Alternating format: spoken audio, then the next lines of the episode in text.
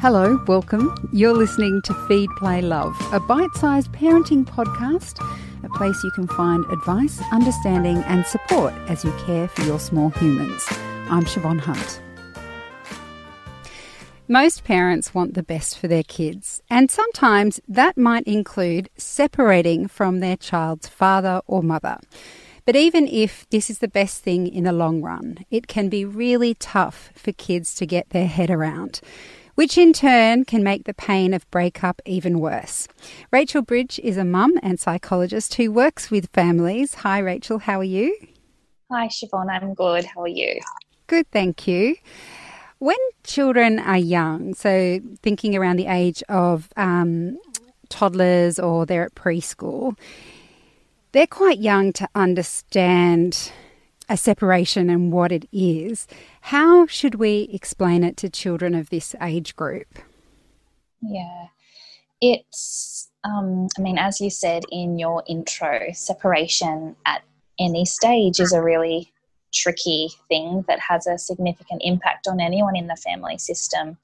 And I think all children, regardless of age, cope and respond really differently. And this is a real area of passion for me, not only in my work, but our little family is also a blended family. So, my first son, Corey, who's now 14, and I got his permission to mention his name. I came into his life when he was four, but he has a different mum and shares the dad that my girls have. So, blended families mean a lot to me for lots of different reasons. I think the really important thing is making space for kids' feelings, no matter what the feelings and no matter how they're expressed. Any change in little people's lives is a, is a significant one, but especially separating parents. And sometimes the things that we think they'll be okay with are actually the things that they find really tricky, like moving from space to space or moving from their special things to another parent's. So making space for all the feelings and all the possible reelings, reasons for the feelings is is really important.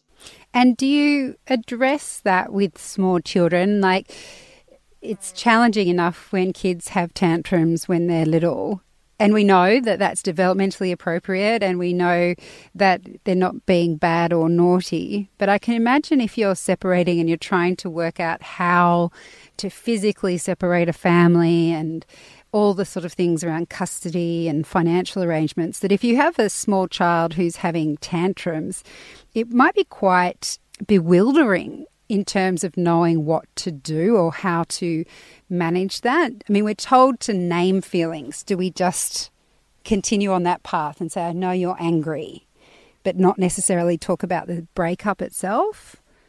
I think it's important that children have a story when it comes to tricky feelings. And of course, that story is going to contain different levels of detail depending on their developmental age. But I think when we're able to give a name to a feeling and underneath that also give it a story, it helps it helps us process it and it certainly helps children process it. So saying something like, you know, I know that you're feeling angry and describing what you're seeing and then offering them a story. It's really hard to say goodbye to daddy when it's time to come to mum's house.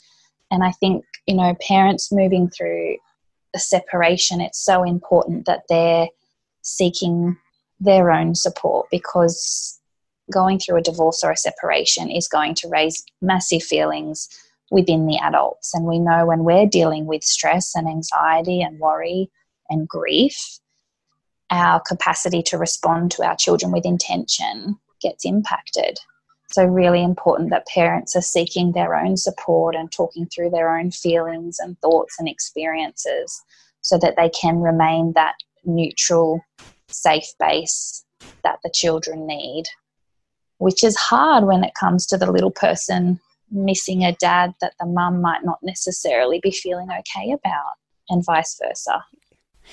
How do you actually tell your children you're going to separate? Like, is there a best practice way of doing that?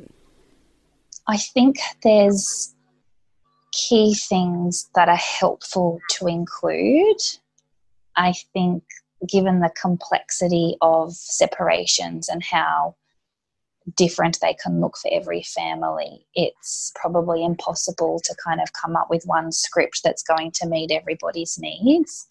I think being honest is always helpful and being sensitive to what the children's needs are. So, giving them the information that they need, but not overloading them with the information that they don't need. For example, saying, you know, mummy and daddy have made the very hard decision to separate, and we're both feeling sad and worried, being honest about feelings, and then giving space and reassurance for where they may be. So, really important to kind of cover off key things like making sure the children aren't feeling a sense of blame. Often in separating families, it's been a big lead up with lots of kind of stresses happening, and children are very sensitive and that they take on a lot. And when they can experience or sense that there's tension within a relationship, their capacity to see outside themselves isn't yet developed. So they're very quick to blame self around, oh, you know, maybe it's me. So making sure they have a sense that it's not them. Um, that's not to say that they need to know the exact reasons as to why the decision has been made, but reassuring them that it's not their fault. And I think also reassuring them that, you know, this is a decision that mummy and daddy have thought really carefully about, and it will be hard and there will be lots of change, but we'll get through it together. So there's still a sense of togetherness, and we're here for one another. It's just that things are going to look very different. So, when you say you don't have to go into the reasons that you're separating, so saying something like, or acknowledging that you may have been fighting or that you're not getting along anymore, is do you do you avoid talking about that because children can really take that stuff on can't they like you know when so if someone's old who passes away and you tell your child oh well they were old then they start going, Well, are you old? Are you going to pass away? Like, I'm just wondering if that is a problem or if it is down that pathway of being honest so they don't blame themselves, like you're actually giving them a reason for why it's not working out. Yeah, no, you raise a really important thing because kids are very concrete thinkers. And so they are more likely than some adults to kind of form linkages or um, beliefs on situations based on the information that they've been told. I think it's, a tricky one to answer. I think sometimes taking the children's lead on the information that they need to know to feel as okay as possible is probably maybe a better stance to take. So, putting it to them once you've shared the news, maybe not in the moment because there's lots of big emotions, but inviting them to return to the parents, either together or separate, or even to another safe adult that is separated from the marriage, like a grandparent or an aunt, with the questions. And so then what you're doing is you're allowing them time to kind of think and process and come to you with the things that they're feeling uncertain about rather than offering too much information that may not be helpful or may lead to you know quick judgments on, well, you know, Nana and Poppy are fighting, so do they break up? Or I had a fight with my friend, what does that mean about my relationship with them? What if you have different parenting styles and you're worried about how the other person is parenting? So you, you've decided to separate. Sometimes you separate because you've been fighting about the kids and how you're raising them. And then all of a sudden you're not a partnership anymore how can adults deal with that kind of fear of, well, what's going to happen when they're in that house away from me? That's a really complex, another complex thing that comes up quite a bit. It does. I think part of the grief in separating is for the parent a loss of time with their children, as well as a loss of experiences, and that you know milestones and events as well as what kind of parenting experiences are they going to be receiving in the other home which is a hard one again i come back to the critical importance of parents seeking their own support to process some of those feelings, make sense of some of those feelings, and parents going through support, sorry, through separation in seeking their own support, also working towards a way, an amicable way of keeping the kids at the forefront of the mind. And sometimes that means when things are really tricky and communication with the other parent is hard, seeking support for things like that. You know, there's lots of services like Relationships Australia or Catholic Care or psychologists or counselors such as myself that can help with communicating with the other partner. You know, it might be seeking mediation where the parents come together and they have another professional person to help aid that communication so that they can form something like a parenting plan, which doesn't just outline kind of where the kids go at what point, but can also explore things like parenting values, parenting approaches, what are we okay with, what are we not okay with.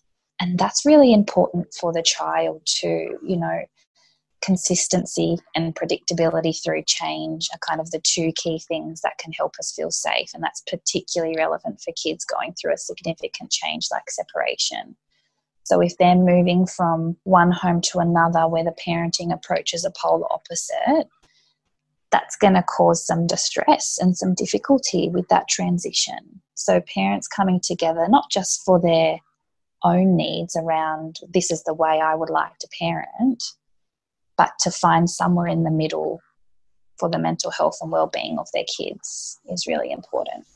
And I imagine that would be one of the first things that parents worry about when they've decided or they're thinking about separation or they've decided to separate is what will it do to the kids. So if we manage to muddle through this experience with the best practice in mind, with that communi- open communication with our kids and trying to give them that safety, putting them first, will the kids be okay? You know, will they be able to come through the other side without too much damage? kids are really resilient. I often think kids are more resilient coping with change than adults are. And I think we all probably experienced a sense of that moving through COVID, how quickly kids can adjust while we're kind of left reeling. But kids are resilient, kids are adaptable, and as long as they're getting those big love tanks filled in one way or another by a safe, predictable, nurturing adult, that's what it takes to build a healthy, adaptive, resilient little person. Well, I'm glad we ended on that point. Rachel, thank you so much for speaking with us today. You're welcome. Thanks for having me, Siobhan. That's psychologist Rachel Bridge, and you can learn more about Rachel and her work by following the links in the episode notes. Feed, Play, Love is a babyology podcast produced and presented by me, Siobhan Hunt. I'd love to hear from you, so if you'd like to get in touch, email me at feedplaylove at theparentbrand.com.au. See you next time.